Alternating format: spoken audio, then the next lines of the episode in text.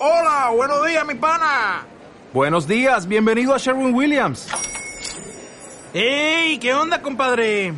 ¿Qué onda? Ya tengo lista la pintura que ordenaste en el ProPlus app. Con más de 6.000 representantes en nuestras tiendas listos para atenderte en tu idioma y beneficios para contratistas que encontrarás en aliadopro.com. En Sherwin Williams somos el aliado del PRO. Podcast Millennium. Me voy a poner de pie, voy a poner la alfombra roja para darle la bienvenida a Sebastián Doso Moreno. Seba, ¿nos escuchás? Estoy acá, ¿cómo les va? Eh, Santi, Gisela, sí, estoy acá, por supuesto, siempre estoy, siempre listo para salir al en el aire de Millennium. Como, como, como qué, lindo. qué lindo, qué lindo lo del padre Tomás, realmente conmovedor, entrañable, sentido, sapiencial, ¿qué puedo decir? Eh, ¿Qué tiene, ¿qué tiene para decirnos la literatura sobre la Navidad, Sebas? Uf, tantas cosas, ¿no? Eh, qué buena ocasión para leer los cuentos de Navidad de Dickens, por ejemplo, mm. eh, y tantas otras obras. Ahora, yo pensaba, si me permitís ampliar un poco esa pregunta, eh, esto del pesebre, el pesebre en la mesa me encantó, me encantó, mm. sacarlo del árbol, ponerlo en la mesa, en el centro, pero también pensaba eh, se le han dedicado tantos poemas y tantos cuentos al árbol de Navidad. Y uno ve un árbol de Navidad y ve, bueno, los adornos y ve la estrella. Y sabemos que la estrella de Belén simboliza la, bueno, la, guía astral o eh, estelar eh, que, que, condujo a los magos hasta, hasta el establo de Belén.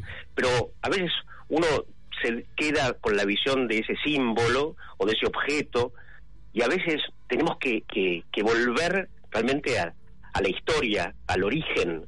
Y vemos, por ejemplo, que esa estrella que vemos en nuestra, en nuestra casa, en, en los árboles navideños, es nada menos que el resultado de profecías milenarias, milenarias.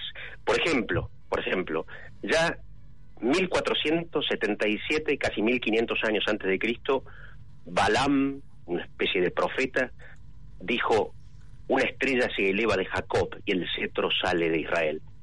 Cristo es de la genealogía de Jacob según Lucas, ¿no? Otro profeta, Miqueas, en el siglo VIII antes de Cristo, dice, eh, pero tú, Belén, Éfrata, pequeña entre los millares, las millares de aldeas de Judá, de ti me saldrá el que será gobernante de Israel. Y después otro profeta, Daniel, todos estos profetas salidos de, de, de la escuela de profetas eh, de Israel, Daniel dice, y aquí que aparecerá una estrella nueva tal como nunca habéis visto, y esto también os servirá de señal. O sea, tres profecías milenarias, eh, para nosotros milenarias, que, que, dicen que va a haber una estrella que va a cambiar la historia, que va a partir la historia en dos.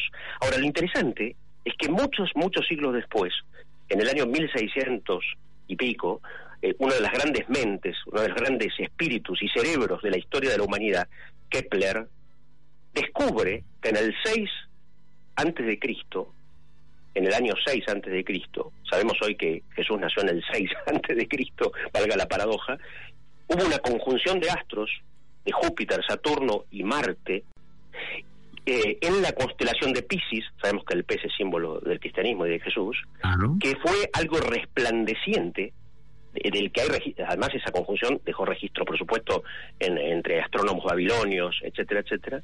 Y entonces eh, el, pueblo de Israel supo que había nacido un rey porque Júpiter es el, eh, el, astro que anuncia el nacimiento de un gran rey judío. Eh, entonces, descubre esto Kepler, Ratzinger en su libro sobre Jesús lo, menciona, por supuesto, dice, cuidado que la ciencia ha demostrado que esta estrella existió.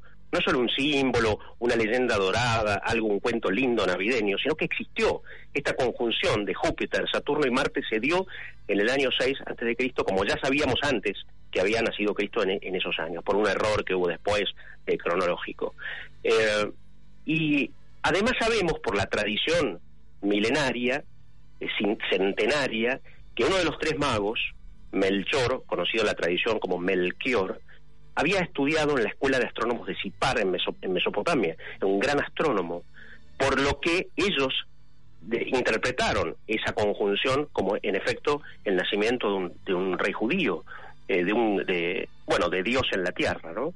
Entonces ver esa estrella en el árbol y verla solo como un objeto lindo eh, es una pena si nos perdemos que está avalada esa estrella por profecías milenarias y ahora por la ciencia desde el siglo XVII, 1600, por una de las grandes mentes, uno de los grandes astrónomos y científicos de la historia que fue Kepler.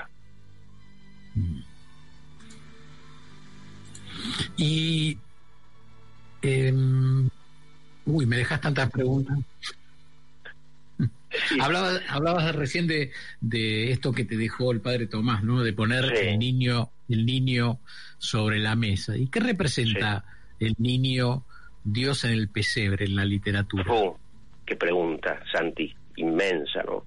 Eh, qué pregunta inmensa, sobre todo para nosotros, para vos, para mí, que estamos más cerca de ser desterrados que de los altares, pero no importa, podemos aventurar una respuesta.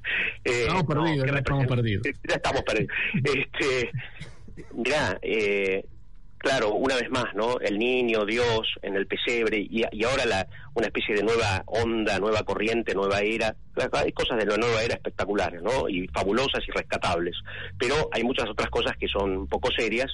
Por ejemplo, decir que Jesús es el mismo que, eh, que fue en Egipto bajo el nombre de Horus, que el pino era, bueno, porque Bonifacio lo tomó de Thor, el culto a Thor. Bueno, sí, el cristianismo toman varios elementos del paganismo o de la antigüedad como el pino, en, efecto, este, o como el 25 de diciembre, ¿no? que es el, eh, se celebraba en la antigüedad el nacimiento del sol, ¿no? porque el día más corto del año. Es, pero no hay, no hay nada igual, no hay nada igual, aunque no nos parezca increíble, nada se parece a esta encarnación de Dios en el... Eh, eh, en, la tierra. ¿no? Uno dice, es, un avatar como Krishna, no, nada que ver, es otra cosa. Eh, no es ni Horus, no es, ni, no es Krishna, no es Atis. Eh, bueno, hay toda una corriente rarísima totalmente ahistórica, o sea, sin fundamento ninguno, que dice que Jesús, bueno, es una especie de, de ayornamiento de mitologías antiguas, no, o que Hércules también era hijo de un dios, un mortal, no, no es así. Eh, la historia cambia, para el que estudia historia, ama la historia, cambia en forma radical porque nada había sucedido semejante ni antes ni después sucedió nada semejante después. Es decir, esto de que aparece un nuevo Adán, un nuevo hombre, eh, para hablar, como bien dijo el padre Tomás, ¿no? para hablar del amor, nadie había hablado del amor. Buda tampoco, Buda habló de compasión. Pitágoras, Platón, Confucio, Lao Tse, los grandes sabios de la historia anterior habían hablado de que hay que ser tolerantes, compasivos, pero del amor no había hablado nadie. Entonces, se abre un, se abre un nuevo portal a partir de esta encarnación que solamente el que estudia historia, lamento decirlo de esta forma un poco cruda y antipática, puede advertir los cambios profundos que advinieron a partir de este suceso. entró la sí, entró el amor, entró la igualdad de los hombres, el sentido de la dignidad, el respeto, este eh, hay un cambio tan grande que solamente estudiándolo muy a fondo se puede eh, reconocer. ¿no? Entonces, este nuevo Adán que representa la búsqueda, no, bueno, representa la perfección humana, pero también representa que a, partir de entonces también los hombres, las mujeres, las seres de esta especie díscola, homicida, fratricida, puede aspirar a la perfección a partir del camino del amor. O sea, eso no existió nunca antes y no existió después. Por algo, la historia queda partida en dos a partir de ese hecho, ¿no? de ese suceso. Eh, entonces, ¿qué representa la Navidad? ¿Qué representa? Representa eh, la irrupción de lo divino en lo humano de una forma como nunca antes había sucedido la irrupción realmente. Entonces, eh, por eso, por eso no es extraño que la cultura que más absorbe esta irrupción de alguna manera eh, da a, luz obras de una belleza sin par, como las catedrales góticas, como las grandes sinfonías, como las grandes obras de la literatura, ¿no? Hay una especie de fervor espiritual, de, efervescencia que se da durante dos mil años, eh, como nunca antes había acontecido. Ahora, queda por delante que y con esto termino, queda por delante la universalización de Cristo y la cristificación del universo, como dice Teilhard de Chardin, ¿no? ¿Por qué? Porque cuando el hecho de que el cristianismo haya aprendido en el Imperio Romano a partir de la conversión de un emperador que fue Constantino, hizo que el cristianismo quedara, quedara circunscripto a una, eh, a una cultura, a una región de la tierra, de alguna manera, eh, a una civilización, ¿no? Y eso tiene que terminar y abrirse una, sí, una nueva era donde se universaliza Cristo más allá de lo que a veces la religión impide que suceda, ¿no? Que es, que es esto, esta apertura, ¿no? Eh, pero bueno, eh, el nuevo Adán, yo, yo creo que esa frase es muy importante y la última que quiero decir es la de, la de los eh, padres ortodoxos griegos, ¿no? místicos que decían, me parece una frase de oro reveladora y dice así, Dios se hizo hombre para que los hombres pudieran hacerse Dios. Esa es la frase para mí ah. más representativa y poderosa. ¿Estás preparado para la pregunta de Gisela? sí. ¿Por qué siempre me deja, viste, esa parte complicada a mí? Yo quiero un verso. Yo quiero un, verso. de esos que nos deja siempre. Un verso de Navidad. Un verso de Navidad. algo relacionado con la Navidad. Eh, sí, por supuesto. Eh, hay cuatro versos de oro, ya que hablamos del oro, ¿no? Eh, y de los regalos de los magos eh, al niño Dios. Hay cuatro versos dorados, porque no es necesario un poema de 80 estrofas. A veces un solo verso, tres, dos, cuatro, encierran un universo de sentido y una especie de, resplandor de belleza eh, embriagadora, embargadora. Y estos versos son de Francisco Luis Bernardes, el poeta cordobés, tan amigo de Borges y tan, tan inspirado, y que dicen así, si el mar, que por el mundo se derrama, tuviese tanto amor como agua fría, se llamaría por amor María, y no tan solo mar como se llama.